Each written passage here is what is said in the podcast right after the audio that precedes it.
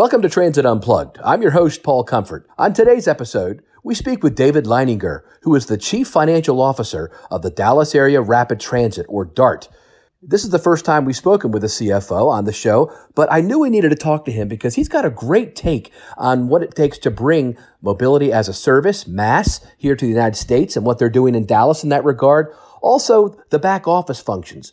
What is it like to run the finances, to run the IT office, all the stuff behind the scenes that make a transit system really go? We'll find out today on this episode of Transit Unplugged.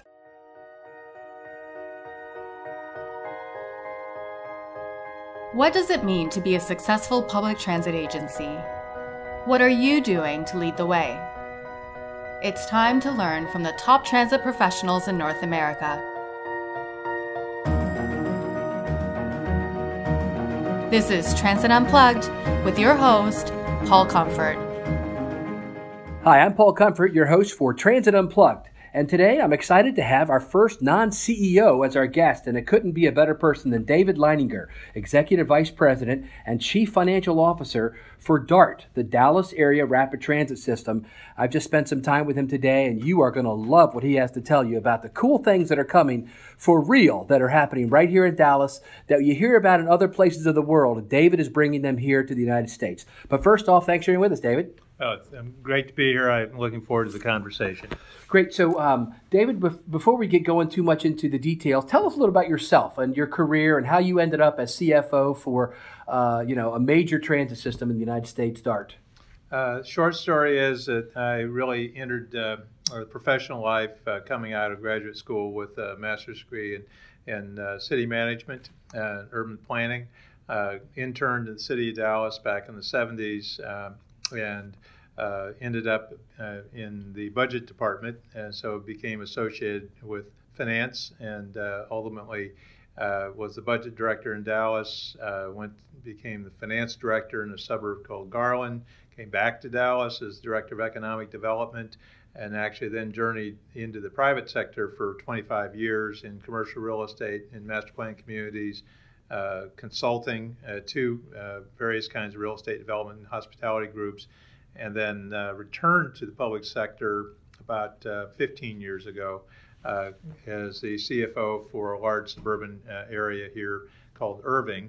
Sure. Uh, and, uh, everybody knows. Everybody football fan knows about Irving, Texas. Yeah, right. I was I oversaw the actual demolition of the Texas Stadium while I was wow. there and then uh, joined DART about nine years ago as the CFO and ultimately as uh, executive vice president over business services. That's great. We're here in your headquarters in downtown Dallas. And you and I had the opportunity to really get to know each other briefly when we both spoke at an APTA conference last year. And I was really impressed with the things you were doing here and so happy that we can reconnect. Uh, I appreciate that. Me too. It was a lot of fun, and, and I look forward to the dialogue. So uh, tell us a little bit about DART itself, kind of like the scope of what you all do here.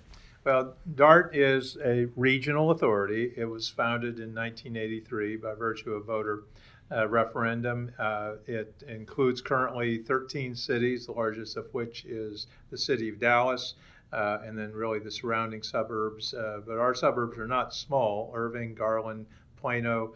Uh, all of those are multi hundred thousand populations uh, Carrollton and Addison, uh, Farmers Branch, Richardson. So uh, a, a, good number of uh, suburban uh, complements. I would point out that sales tax is what drives the agency and was authorized at 1%. roughly 50% currently of the contributions come from the suburban communities, and then the other, obviously, from the city of Dallas. So there's that balance that occurs. Uh, and the system has uh, grown from being a, uh, a, system that was created as Dallas Area Rapid Transit with rail very much in the thesis of why we were being formed. We acquired Dallas Transit System shortly after our formation, uh, which was, of course, a bus system serving uh, the city of Dallas and the environs outside of it. Uh, beginning in 1995, we introduced light rail. Uh, we've built 93 miles since then. We built a, a 28 mile, or actually a 33 mile commuter rail uh, link uh, from downtown Dallas downtown Fort Worth. Acquired 240 miles of uh, rail corridor, mainly freight, uh, and basically now have about 250,000 riders a day. uh, roughly 53% on the bus, uh, the balance on rail of one kind or the other. And your CEO, Gary Thomas, has been a real visionary leader in our industry. He has. He's a prior president of, of APTA. Uh, he's a long serving CEO uh, coming into that position in 2000. So, as CEO duration and tenure goes, he's, he's becoming uh, pretty he, old. He might be the dean of the CEOs, yeah. he's, he's close at yeah. this point, yeah. That's interesting. So, um, uh, you all have a, a, several unique things about the features of your service that I think we should talk about before we get into what's coming. And that is, why don't you tell us about kind of the model you use for paratransit, which I think is very interesting. It's a way to keep the costs relatively lower. Well, uh, like most jurisdictions, uh, we've gone through various models on paratransit. Uh, years ago, we started out really with cab service.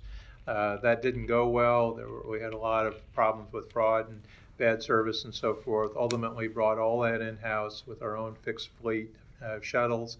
Uh, the problem with that, although the quality was high and, and we operated through third party providers, uh, the cost was high also. Uh, so, uh, about six years ago, we went through an analysis to determine if we could do a mixed mode, reintroduce taxi into that mix, uh, maintain a balance with our own shuttles, actually out source, uh, dispatch and scheduling. Uh, we had brought everything in house and then basically said we really need to move it out of house and be asset managers and mobility managers. Uh, that was done. It, it uh, we thought we would have 60% fixed shuttle ridership and 40% taxi. It's actually the exact opposite. Uh, we're really, in fact, closer to 65% taxi.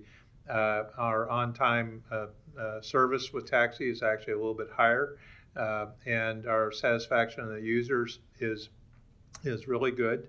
Uh, it was a rough transition, as these things always. I remember are. that on the cover of the Dallas Morning News. Yeah, it was yeah. It, was, it was a little bit of a challenge because yeah. there was a lot of changes, uh, but uh, we saved uh, a substantial amount of money, in the hundreds of millions of dollars wow. actually.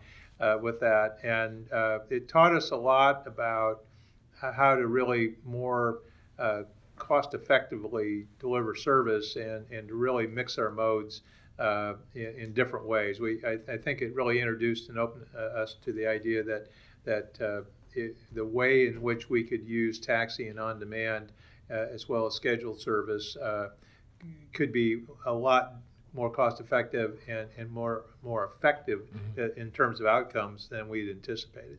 And uh, do you know what your cost per trip is now about? Well, on a blended basis, uh, it's probably right in the forty dollar range. It, it, had it had drifted up into the high forties, and then we brought it back into the mid thirties.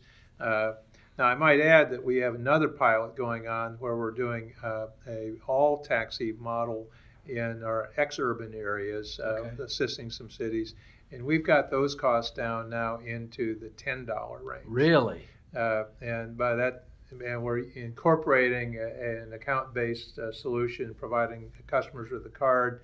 We match uh, three dollars to their one dollar. Uh, now it's a it's a narrow uh, focus, so I don't want to suggest that uh, that it serves everybody, but it's very focused on medical service uh, for paratransit eligible riders in low density areas that really are difficult to serve with shuttle and we dropped the we, we dropped the cost for a service that was in there pri- previously that failed actually went out of business that was over fifty dollars per trip and got it down close to ten. That's amazing. That's good. So uh, let's back up a little bit and talk about the agency itself a little bit more about that. Um, what's your total operating and capital budget for DART? Yeah, our Just general uh, yeah, sure. Uh, our aggregate budget right now is uh, uh, right at 523 million for FY18. Uh, capital budget on top of that be about 250 million, uh, uh, and then uh, debt service on top of that's another couple hundred million. So we we we touch on an annual basis. Uh, we run through about 900 million uh, right at the moment, and, and, we've been higher than that. Of course, when we were in the big capital yeah. expansion days, we were we were touching 1.1, 1.2 billion. There's a few years, but by and large, operating budget, as to say, is uh, this year is about 523 million. So it's uh, it's unique for me to be able to interview a CFO. I'm going to ask you a few questions that I don't normally ask CEOs. You know, so your um, Your governance uh, is a board of directors, right? That's correct. And they're made up 15 of- member. Okay. Uh, and it's uh, basically based on population. City of Dallas, as it works out, has has eight uh, suburbs in aggregate have seven.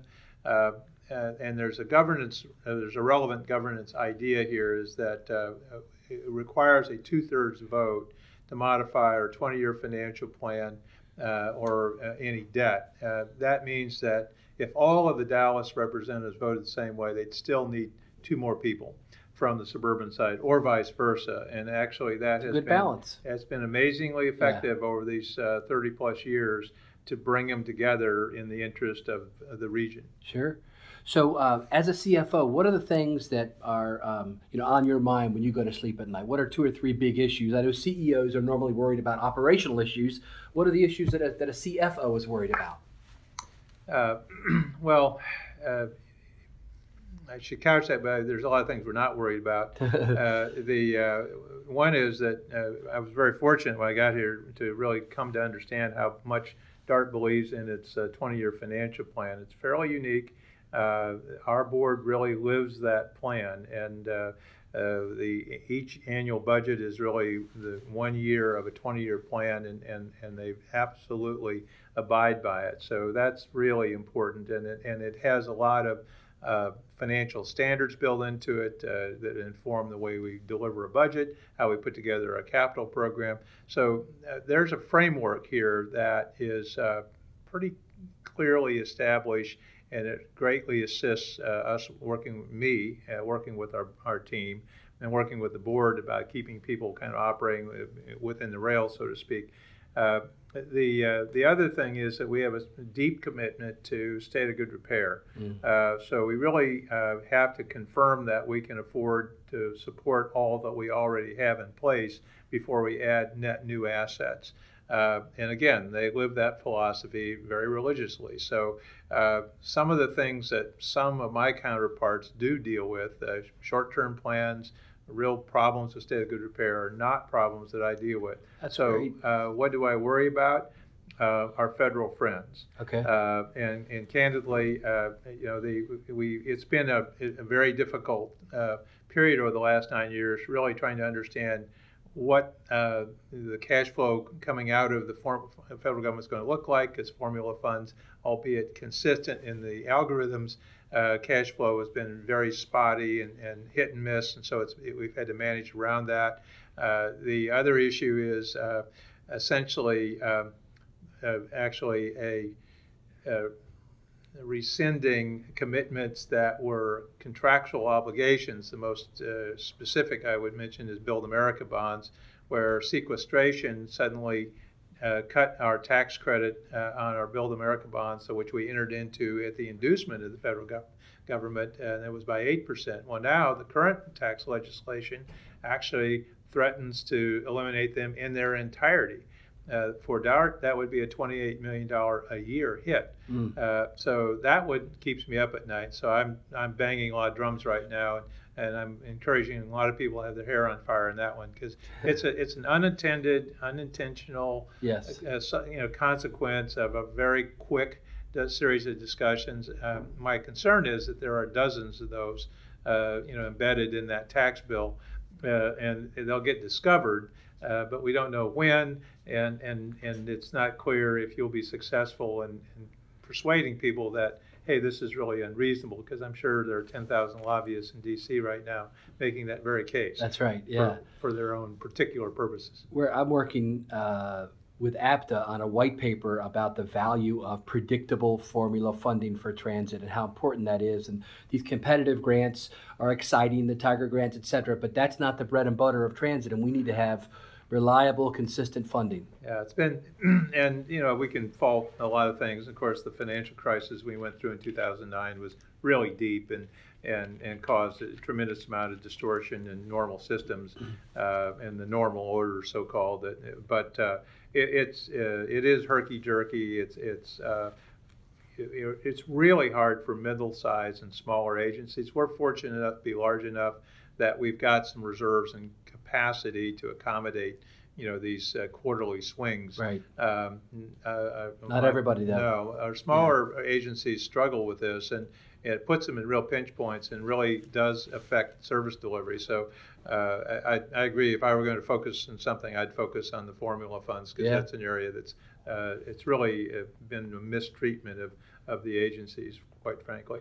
When I talk to young people, I always try to encourage them to consider transit as a career option. A lot of times they think, well, you know, I don't want to be a bus driver or a train operator, uh, but there's so many other jobs um, white collar jobs in transit. And I think that uh, you're a perfect person to talk about that a little bit. Why don't you tell us about your organization here that's under you as the CFO? I mean, it's, it's quite extensive and it touches in lots of different fields.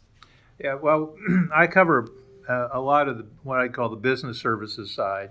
So that ranges from, of course, finance and all its various aspects, uh, IT, uh, planning, uh, not planning, but sorry, procurement, uh, risk, uh, kind of as I say, those uh, those internal functions. But we have a, a very robust planning group uh, that's really looking at new services, scheduling of existing services, managing the policies around that, and then of course a big engineering group and. Uh, and a technical team that's really dealing with the with the operational complexities of, of a big infrastructure company like we have. Uh, I would make the comment that for the first time in a long time, uh, we have a, a, lot of new people coming out of college and graduate school to transit who are seeking us out, mm-hmm. uh, and and that's different. Uh, that uh, you know, for because we look pretty pretty similar from decade to decade, and and uh, pretty structured and very governmental in our process. But in the last uh, I'd say particularly the last five years. And you know, uh, th- there's been so many things introduced into transit, uh, so many new modal solutions. Uh, I think the awareness of, of the urban uh, environment, the people coming back into the central cities, uh, wanting to live less dependent on automobiles, recognizing you know how the transit's part of that solution, liking the social purpose of, of transit. I tell people in, in, finance all the time, I say, look, if you really want to impact people's lives and make a big difference, uh, get involved in a fare policy change. Yeah, you'll yeah, touch you, will touch everybody. Yep. Uh, and there are not that many things you can do where you, are touching millions of people by a single decision. Uh, so you know, if you think about it from that context. Uh, uh, this is an area where you can make a difference, and you can make a difference at a young age. That's right. And uh, I think that Transit Systems, Bill Carpenter, my buddy from Rochester, when I asked him, "What's what's one thing you would you would say, you know, lesson learned?" He said, "Hire millennials. Transit Systems should hire the people in their twenty something because they're bringing fresh ideas."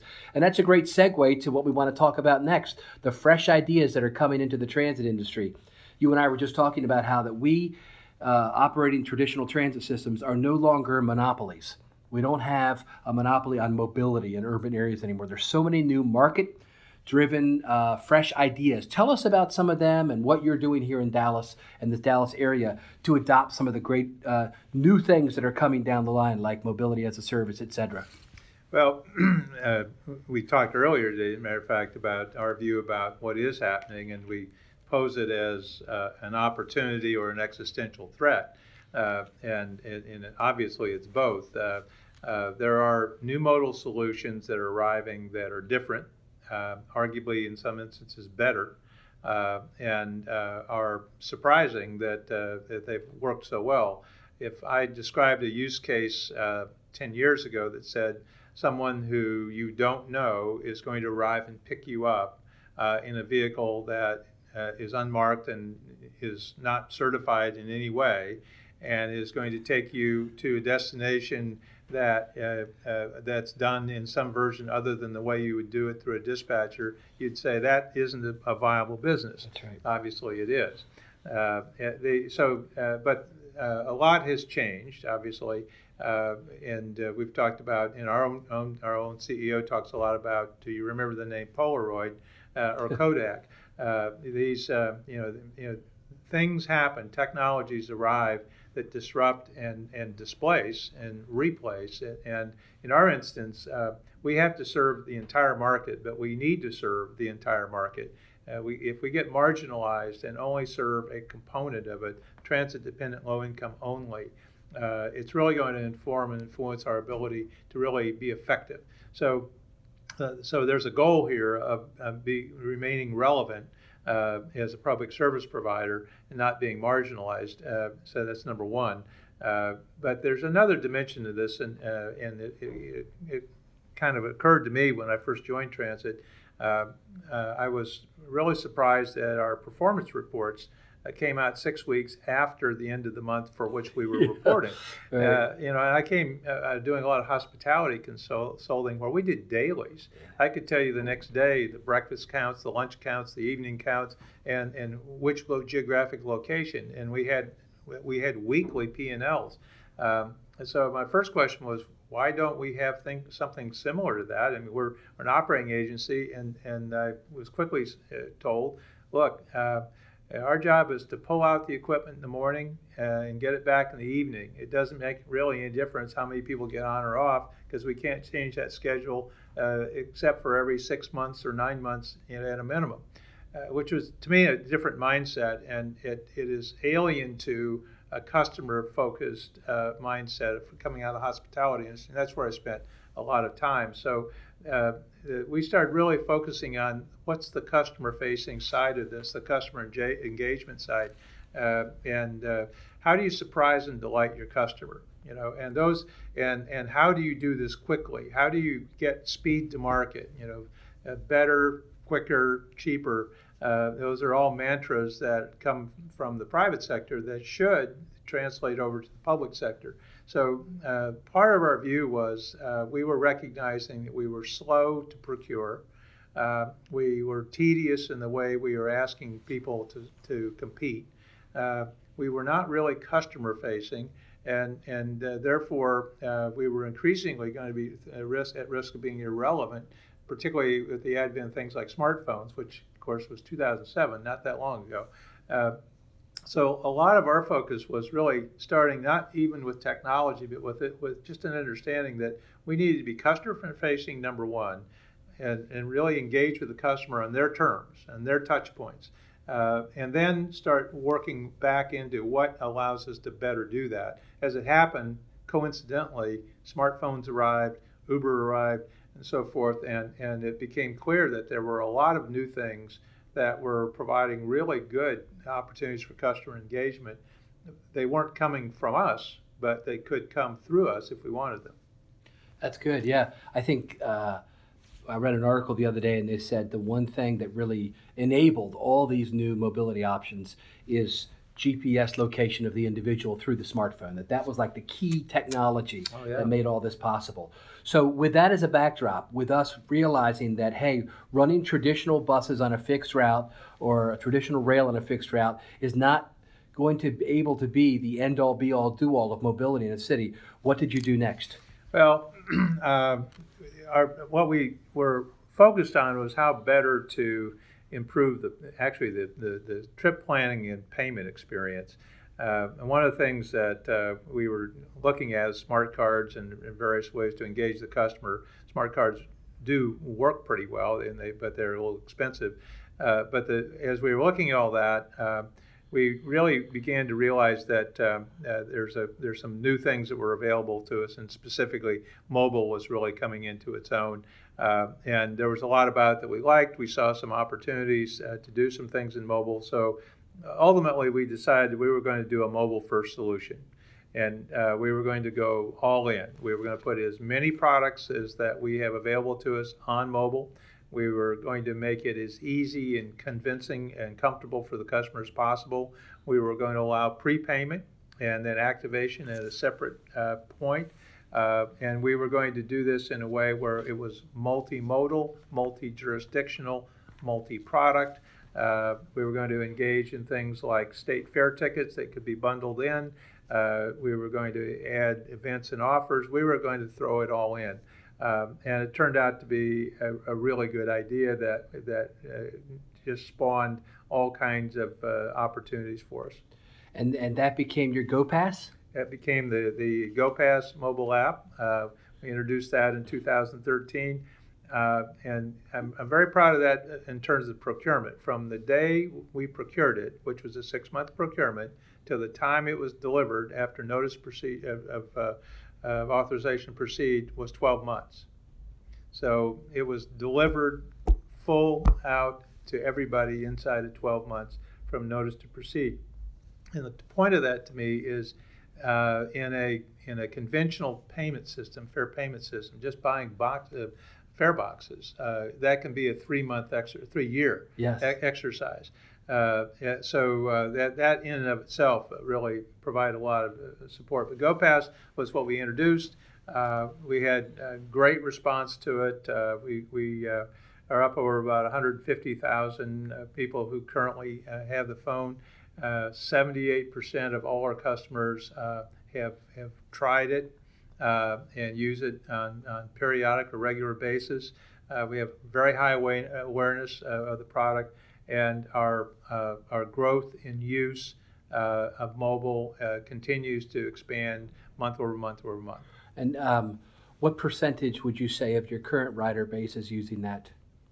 It's it, it, it, probably is in the I'm, I'm going to say in the 25 to 30 percent range that okay. are regular riders. Uh, it, it, there's a we have a lot that are are annual pass holders uh, and or monthly pass holders through the companies. So uh, and that's a big component. And we're shifting them over to mobile right now. But I, would say in terms of individuals, mm-hmm. retail customers, yes. that's probably right now in the 25 30 percent. Great. Range. So um, in the time we have remaining, let's talk about MaaS mobility as a service, and how you're taking this GoPass uh, and, and moving it forward. You were able to use uh, FTA sandbox uh, kind of m- money programs to help develop something which is really only being used, as I'm aware of right now.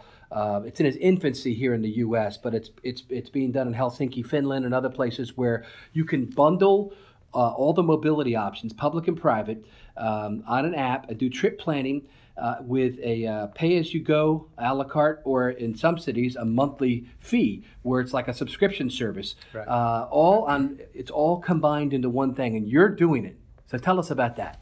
Well, we are, and and obviously it's a it's early stage on the on putting these things together. We uh, we determined based on our use of, and experience of mobile that mobile uh, had a lot of flexibility, and we could actually integrate with other kinds of modes uh, fairly easily as long as we didn't try to do everything ourselves. Uh, so the and we had actually done it what I call a uh, an intermediate level integration with both Uber and Lyft and actually Zipcar, uh, allowing you to link over to their app uh, in addition to ours. And we, as I said, we've done bundle payment. So the idea was to uh, to do a, a true uh, payment option where a, the customer could construct a journey out of a, a, variety of options. We would price it for them uh, and then give them a fastest trip and journey, cheapest trip, uh, and then uh, give them one payment, uh, one charge to them, to their account, and then we would settle with the providers of that journey on the back end. So over the course of a month, they might put together bikes in combination with Zipcar, in combination with Uber and taxi, um, microtransit shuttle operations, as well as our own transit operations. And uh, in you know your use cases vary by the day, and by you know particularly weekend and weekday. Uh, and the uh, the technology was is there. We so we've been stitching it together. Um, we're actually field testing uh, microtransit right now. Uh, we'll be field testing uh, a dynamic uh, carpooling app uh, that's really exciting, that allows us to provide an Uber-like experience and give you the ability to combine your a ride with someone else, do it in a ride-sharing basis, solves congestion, congestion mitigation on one hand, but it also is very cost-effective, along with, as I say, bikes, and, and along with uh, a variety of other things. We are doing taxi because taxi is relevant yes. uh, and has a place in what we're doing here, and of course, our own. And uh, we're also introducing a public on demand and Uber like product that where we enroll the drivers and, uh, and the subscribers uh, and uh, put the, in a purely Dart specific wow. product. So, and we think that's necessary because there are some submarkets inside our total region where Uber and Lyft may not really be interested in, in serving in the way we feel like we're obligated to yeah. serve. Well, that's exciting. So to me, you guys are on the cutting edge of what's happening with transit. And as we head into 2018 and we see the advent of things like uh, like autonomous even cars, individual cars, autonomous shuttles, mobility as a service, all these cutting edge. Uh, it's exciting to see what you all are going to do, and we're going to stay uh, in touch with what's happening here in Dallas, Texas.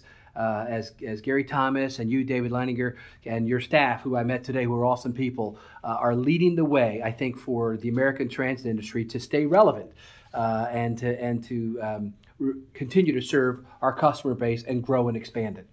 Well, thank you for the opportunity. We're really excited about what's going on here at DART. Obviously, if this allows us to re- recruit a couple more millennial talents by virtue of listening to this, it would be a real win. That's great. Thanks for being with us today. We've been speaking with David Leininger, who is the Chief Financial Officer and Executive Vice President of Dallas Area Rapid Transit, one of the largest transit systems in North America. And exciting to hear all the, uh, not only what they're doing like currently, but the stuff they have actually grinding out, uh, the plans for uh, being one of the first in North America to uh, adopt mobility as a service uh, for their users here in the Dallas area. You've been listening to Transit Unplugged, powered by Trapeze Group.